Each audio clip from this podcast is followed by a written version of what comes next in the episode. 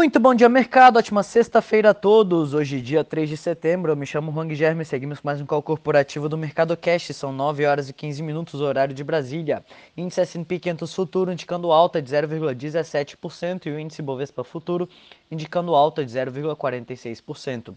O Ibovespa encerrou o dia de ontem em queda de 2,28, cotado aos 116.677 pontos, refletindo principalmente as votações ocorridas na véspera na Câmara dos Deputados e no Senado.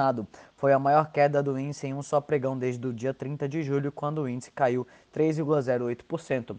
Ontem, na Câmara, um destaque foi aprovado reduzindo o possível valor de taxação sobre os dividendos de 20% para 15%, algo que traz alguma preocupação sobre qual seria a contrapartida para compensar esse ajuste. No Senado, o texto da mini-reforma trabalhista foi rejeitado, enquanto os parlamentares da Casa aprovaram um decreto legislativo que reduz restrições colocadas em planos de saúde de estatais com custo adicional de 1,5 bilhão de reais ao ano. Além disso, a produção industrial, que caiu 1,3% em julho na comparação com o mês anterior, resultado ficou bem abaixo do recuo de 0,5% previsto pelos analistas. Hoje, nos Estados Unidos, será divulgado o payroll. Economistas acreditam que 750 mil vagas tenham sido criadas em agosto, frente a 943 mil em julho. O relatório pode trazer pistas sobre as políticas do Fed sobre quando a entidade pode começar a desacelerar seu programa de compra de ativos. Na Europa, o PMI composto da zona do euro caiu de 60,2 pontos em agosto, em julho para 59 em agosto, mas ainda indicando expansão. O Eurostox opera em queda de 0,21 e no mercado asiático as bolsas japonesas fecharam em alta após o primeiro-ministro anunciar que não pretende concorrer nas próximas eleições pela liderança de seu partido, o que abre caminho para o novo primeiro-ministro. O PMI de manufatura marcou 46,7 pontos em agosto frente ao patamar de julho de 54 4,9 pontos e expectativa de 52 pontos, levando a preocupação sobre a desaceleração do crescimento no país. A bolsa de Xangai fechou em queda de 0,43, Hong Kong em queda de 0,72 e Tóquio fechou em alta de 2,05%. Aqui no Brasil, o presidente do Banco Central e o ministro da Economia participam de eventos abertos ao público.